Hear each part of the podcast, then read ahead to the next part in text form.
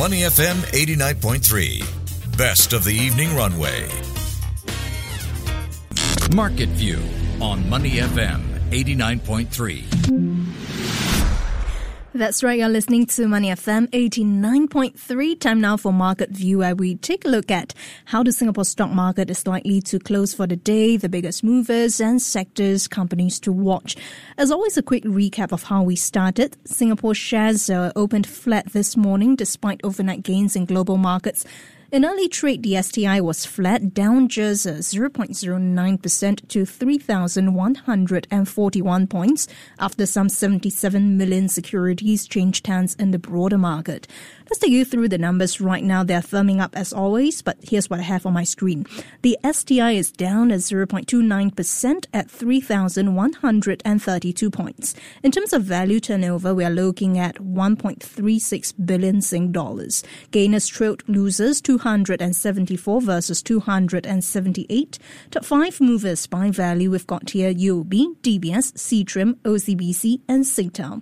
Heavily traded securities included Citrum, Golden Agrobras and Genting Singapore.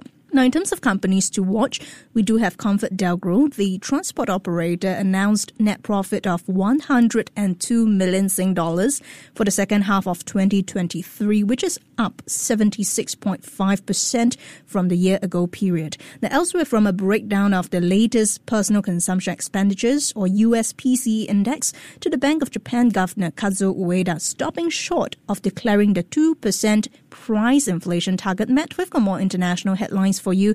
Uh, joining me on the line is Sunny Soh, lead technical analyst, capital markets and investor education at S I A S. Sunny, welcome. Hi, Kindian. Thanks for having me back on the show. Great to have you as always. And let's start with the S G X as usual, yeah? How has the S T I fared so far today? Uh, any surprises when it comes to the biggest movers, especially after that P C E numbers out last night? I believe we are looking at uh, the P C E increasing at an annual rate of two point four percent in January, down from two point six percent in December. So how are markets faring? Yes, the P C E numbers really helped to extend the rally overnight in the U S. So it shows that the inflation in U S actually slowed down to two point four percent in January, the lowest since February twenty twenty-one, and lower also from the two point six percent uh, percent recorded in the previous month. So it is matching market forecast of the two point four percent as well. And on the S T I today, I'm still reading the same numbers as yeah. you mentioned earlier, down nine points or about zero point three percent to three thousand one hundred thirty-two points for the week. S T I, our benchmark index, is down fifty-two points or one point six four percent, following the one point one percent uh, we saw last week, the decline we saw last week. So this is a second consecutive losing week for our S T I index after a series of the disappointing earnings results that missed uh, analyst consensus and market expectations. On the biggest movers I see today, I see Citrum, the biggest winner on the S T I index today, up half a cent or five point five six percent to nine and a half cents. This is following their second half results on Monday, where they reported a loss widening to one point seven billion Sing dollars, but they also proposed a twenty to one share consolidation to X their penny stock status. So this consolidation may be beneficial to both the companies and the shareholders, and that will reduce market volatility as well as uh, boost uh, more interest in Citrum shares. So this could be one of the reasons for the bounce today in Citrum price. Mm. And the Citrum order book outlook for twenty twenty-four seems bullish, with some of the brokers maintaining their buy calls but lowering their target price to around the fifteen cents level. Hmm. And Sunny, I do want to take a look at ComfortDelGro, especially their earnings. Net profit of one hundred two million Sing dollars for second half twenty twenty-three, which is up seventy-six point five percent on a yearly basis. What should we look out for on this front? Yes, seventy-six point five percent. Those are very strong financial yeah. results from ComfortDelGro. So the net profit jump that you mentioned earlier was actually backed by a four point two percent revenue increase to two billion from the one point nine billion we see in uh, the same period a year ago. So the full year F Y twenty-three results translate to an E P S of uh, eight point three three cents against the seven point nine nine cents we saw the year earlier. Second half earnings per share also came in higher at four point seven cents, up from the two point six seven cents in the year earlier period. And full year revenue climbed two point six percent to three point nine billion. With these results, the company ComfortDelGro actually proposed a final one-tier dividend of uh, three point seven six cents against a dividend of four point two two cents per share a year earlier, but that four point two two cents include a special dividend of two point four six cents built in. So the second half proposed dividend would bring the full year dividend of ComfortDelGro to mm. six point six six cents per share. And this payout ratio is at eighty percent above the company updated dividend policy to pay out of uh, at least seventy percent yeah. of its net profit. And ComfortDelGro shares were up one cent today or zero point seven percent to one dollar and thirty-six cents. Mm, certainly looking good for ComfortDelGro for the moment. Now, aside from C D G, uh, I want to take a look at private healthcare group I H H Healthcare. Its senior management outlined uh, plans for the firm when it comes to organic growth. Uh, I believe it is working to expand capacity by about thirty-three percent by twenty twenty-eight, even larger numbers if we look at some markets like Turkey. Eh? How far is this within your expectations? Yes, this is a very ambitious target. Yeah. But given their latest earnings report yesterday, right, where their Q four earnings jumped two hundred eighty percent to two hundred five million Sing dollars from the corresponding quarter a year earlier, the growth in the hospital and healthcare revenue was attributed to the strong recovery from the core non-COVID revenues, meaning we are seeing a higher return of both local and foreign patients returning to seek a more complex treatment at the group's hospital, like the one that they have in Mount Elizabeth Novena, which offer a full suite of cancer treatments, and this complex treatment actually helped the group with higher revenue intensity. So the thirty-three percent expansion by twenty twenty-eight is equivalent to four thousand new beds in several markets, with more than one thousand each for Malaysia and India over the next five years. To increase this capacity, the group is planning to spend about Sing, Sing dollars seven hundred sixty-three million in F Y twenty twenty-four this year. So mm. this is higher than the normal capital expenditure that is done on a year-on-year basis. But with the with the group a pretty strong cash flow, most of these expenses will be funded by its free cash flow, and hence the current high interest rate cost will not be much of a concern. So the company also revised its dividend policy upwards to no less than thirty percent of the group profit after tax, and from a no less than twenty percent policy earlier. So it declared its second and final cash dividend of five and a half Malaysia cents for F Y twenty-three, mm. bringing the total dividends to nine cents per share. Yeah. And I H H shares is down four cents today, or two percent mm. to one dollars and seventy-three cents. Right.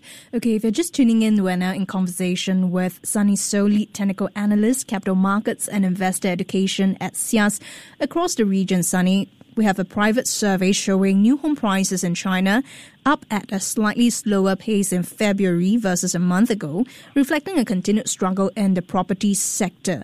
Now, what do you think the government will share at its annual two sessions meeting, the Chinese government, that is, and what should we look out for in terms of the language, perhaps? Yes, this private survey was actually done by a real estate researcher, China Index Academy. Yeah. The average new home price across the one hundred cities in China rose zero point one four percent compared to the previous reading of zero point one five percent in January. So it's only just a drop of zero point zero one percent. The num- but the number of cities that reported home growth was nine less than the previous month. But a more worrying sign in that survey was the total sales by value among the top one hundred real estate companies in China plunged fifty-one percent year-on-year in the first two months of this year. So it means that the rout that we are seeing in the uh, property sector now in China is still far from over. We are not at the at the bottom yet. And China has been ramping up measures to halt the downturn in the property sector after the uh, property bubble sort of burst in twenty twenty-one following a regulatory crackdown on the high leverage. Mm. If you remember, Chinese authorities actually launched a whitelist mechanism, which we discussed in January, yeah. asking state banks to boost the residential yeah. projects. So this mechanism doesn't seem to have much of an impact with the latest reading that we have. And in the annual two-session meeting next week, the market will definitely be looking out for authorities to step up for more support of on for the property market, including but not, limit, not limited to easing home purchase restriction, lowering down payment ratios as well as the mortgage interest rate, and further increasing the financial support policies for real estate enterprise in China, failing which I suspect the slump in property mm. sector will likely continue in China.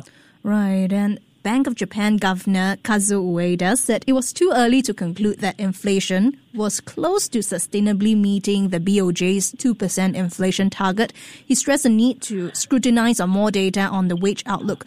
But what is interesting about this is that it is in contrast with the comments from his uh, B O J board member Hajime Takata, who said that sustained achievement of two percent inflation was already in sight. Any guess as to why the difference in views?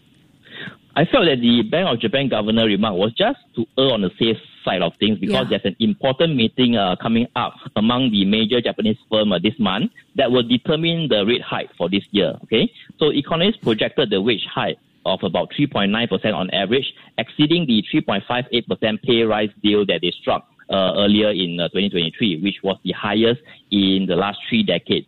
So if the projection turns out to be in line, the three point nine percent, then the wage hike would cement Japan's inflation above the two percent target as people who have more spending power. And Japanese union has been demanding pay increase higher than those made last year. And with the Japanese uh, economy improving, many Japanese firms are, appear keen to be offering the wage hike. So the next B O J meeting, which will happen between the uh, March eighteenth and nineteenth period, will be after this uh, important meeting among the major Japanese firms. So mm. I think the governor is maybe saving his bullet to make the announcement on the B O J policy meeting on March eighteenth and nineteenth rather than making it now. Mm. And let's talk about E Vs before we let you go, Sunny. Tesla unveiled new incentives, including insurance subsidies, to woo consumers in the Chinese market.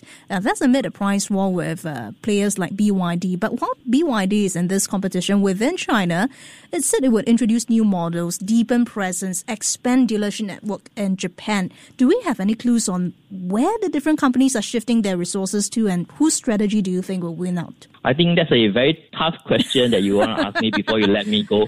But uh, Tesla definitely is facing a, a slowing demand and rising competition in China as well as the other markets. Yeah. And B Y D recently overtook Tesla to be the new market leader. B Y D dethroned Tesla as the world top E V maker in Q four last year. Mm. And Tesla responded with an even bigger discount, trying to gain that throne back.